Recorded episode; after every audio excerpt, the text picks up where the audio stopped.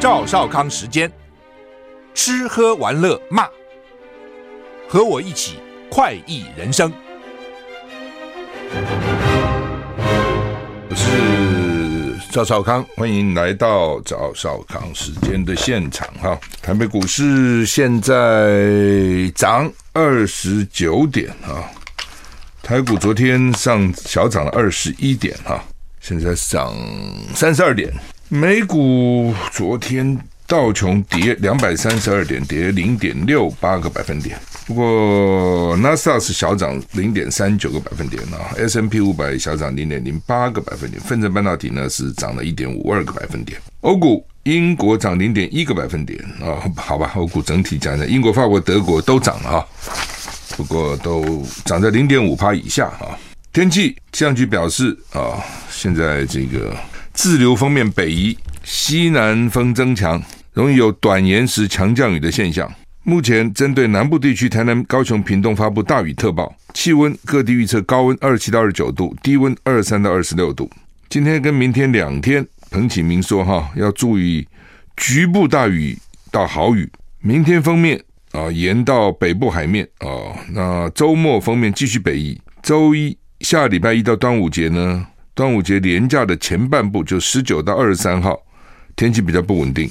吴德荣在他的专栏说，下礼拜二到端午节连假前三天，二十到二十四号，中南部天气还是不稳定，有局部阵雨或雷雨。端午连假最后一天的天气超过了预测的模式，你看他们都不敢轻易的预测哈。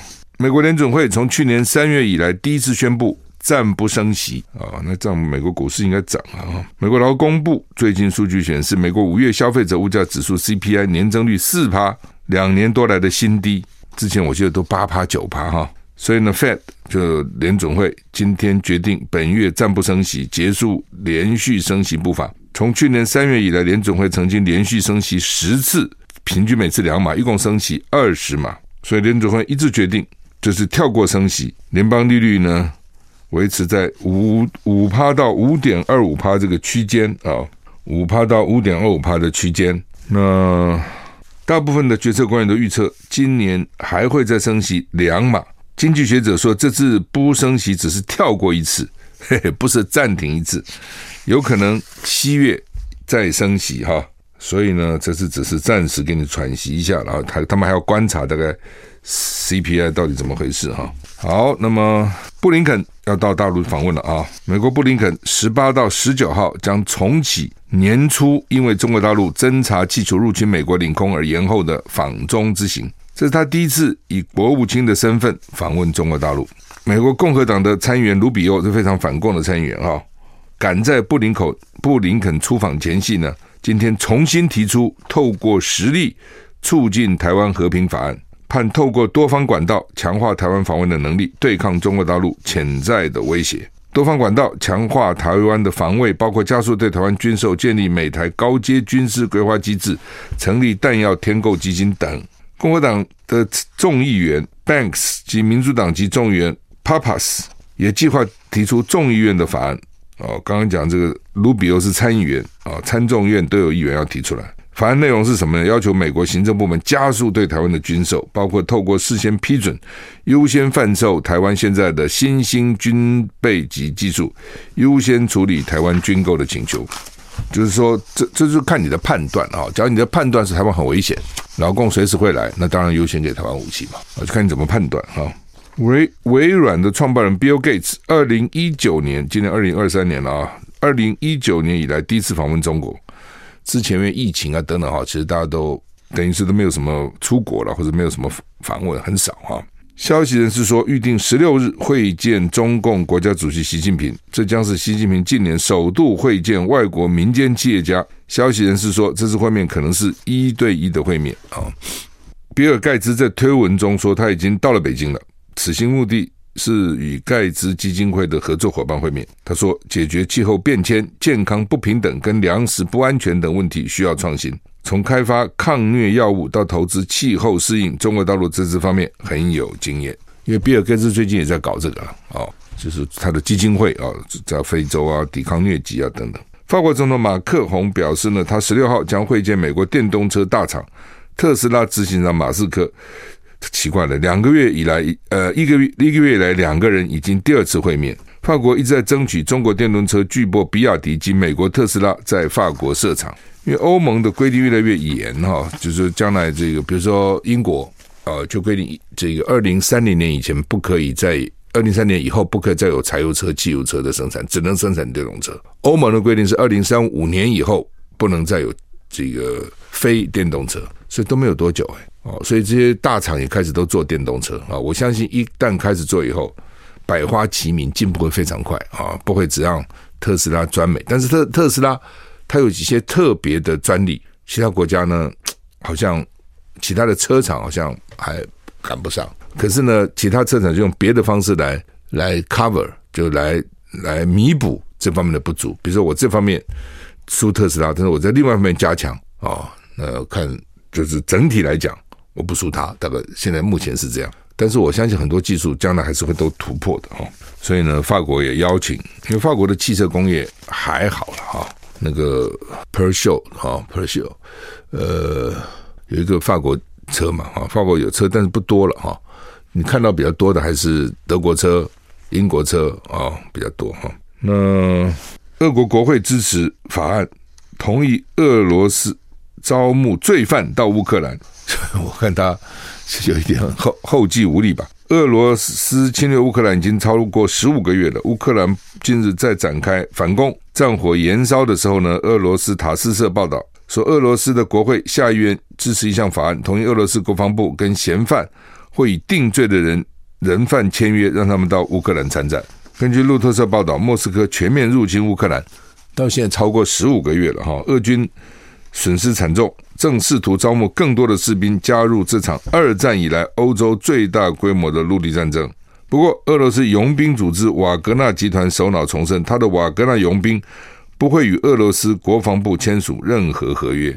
好吧，就是要罪犯要能够去啊，罪犯呢，罪犯当然想这一下子虽然虽然危险战场，倒是比较自由嘛。你关在监狱里是不自由的。而且他一定会有了。你这个战场上，如果你你能够回来，会怎样？你如果如果能够建立战功哦，你的罪罪行我看也会减少多少，一定会有这些的哈。一艘希腊移民船沉没哦，已经到现在有七十九个人死亡，真惨。一艘载有大量难民的船只在希腊南部国际水域沉没，救出了一百多人，但是至少七十九人死亡，而且死亡人数恐怕会大量攀升，因为还有几百名移民失踪。这些哪里来的？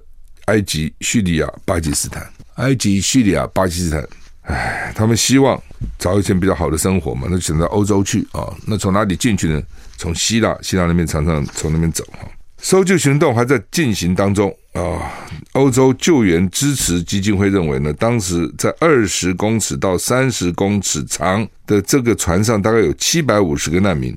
联合国移民署估计大概四百个人，但是希腊当局。拒绝估算，这估算他们觉得有什么意义啊？现在不算了。日夜进行搜救行动，希腊军方派遣飞机到地中海失事海域上空照明，协助搜救。这次沉船事件是希腊近年来最严重的事件。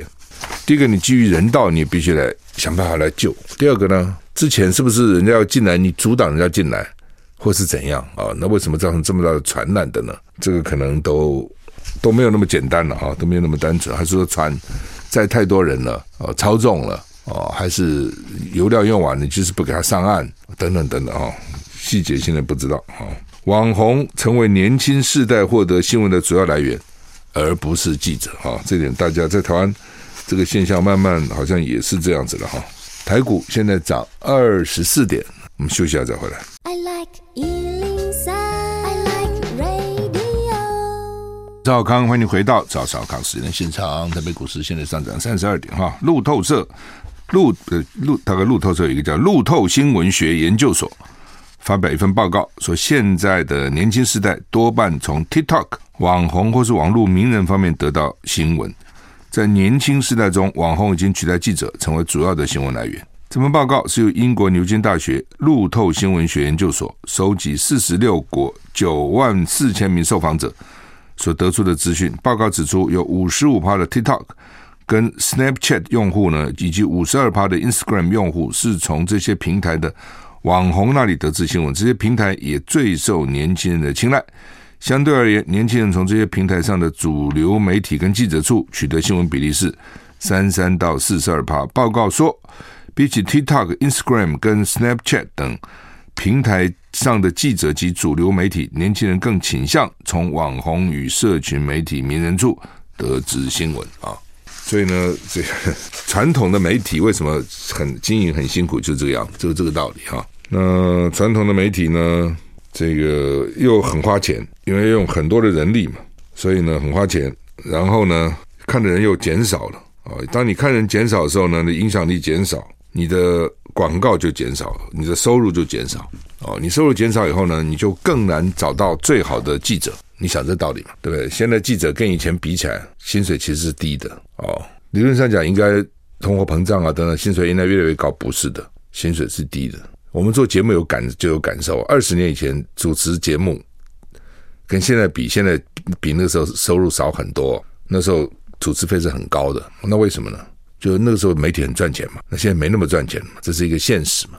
所以呢，你这个鸡生蛋，蛋生鸡。就现在的传统媒体，说实话，那个记者的素质也比以前低了。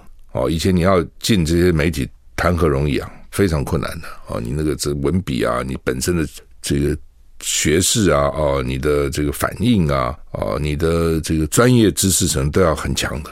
这是一个。那另外一方面呢，你这个社群媒体很多那个网红，他的资讯其实还是用传统媒体去的，他怎么会有新闻呢？他还是要根据传统媒体，让他去把它加油添醋，用他的方式去表达。那不管怎样，所以说就特别年轻人就在上面取得很多新闻资讯啊。所以你如果不能够这个上社群媒体哦，不能够被社群媒体的网红去报道你的消息，那你这个能见度就低了啊。特别对选举人更是这样。今天圣婴现象很明显哈，大陆专家警示今年会南捞北旱，南边淹水，北边。旱灾，这什么鬼啊？这等于没有没有什么好天气的。大陆中国气象局气候服务首席叫做周斌啊，姓周了，斌就是阿斌跟那个斌。周斌表示，今年确定出现声音现象，因此大陆必须高度关注，会不会重演二零零九年到二零一零年的南捞北旱的状况，要特别注意啊。根据大陆媒体报道，从二零零九年六月到二零一零年四月间发生的声音现象，是大陆为大陆十七个省区带来高温热浪，包括西南地区出现大陆有气象记录以来最严重的秋冬春三季连旱，连续旱灾三个季。此外，一九九八年长江发生特大洪水的背景，也是一次超强的声音现象。而这次发生的声音现象，预测是一次。中等以上强度的现象，美国国家海洋跟大气管理局八日发布警报，宣称声音现象已经出现，预计秋冬季会达到中等到强烈的程度啊。这个周斌也表示，过去三年，尤其是二零一二一、二零二二年，中国大陆降水相对出现了南旱北捞的情况，而这次圣婴现象出现，标志着中国大陆降水传统意义上南捞北旱的回归。大陆气象单位会密切关切它的发展啊，就是过去两年是南旱北捞，理论上它应该是南捞北旱，传统上是南部水灾了，北部比较旱，传统这样，但是过去两年是刚好颠倒过来了，南部旱，北部反而有水灾。根据中国气象中心分析，在声音现象发生当年夏季，华南北部、华呃华北南部、华中北部、华东。中部、西北地区、东部等气温容易偏高，圣婴现象会大陆部分地区带来极端干旱哦，还有高温热浪，哎，反正就是气候都变，变得跟你原来都不太一样了，就变成这样子哈。这个其实也蛮麻烦的，要注意啊。大陆气气候这样变，那台湾气候会怎样？哦，也要也要注意了哈。那昨天布林肯跟秦刚通电话啊，他们说要保持沟通管道畅通哦，同时呢。布林肯十八到十九号要去中国大陆访问啊，那他们到底会怎样？访问的结果如何，值得大家关切。另外，台大好像呢就让陈明通退休了啊，没有取消退他的退休资格啊，让他能够保有退休金了，是以后不再聘他做什么兼任教授啊等等，因为你不是专任的嘛，你不是这个现任的啊等等啊，这个高高举起，轻轻放下，引起很多的非议。我们休息一下再回来。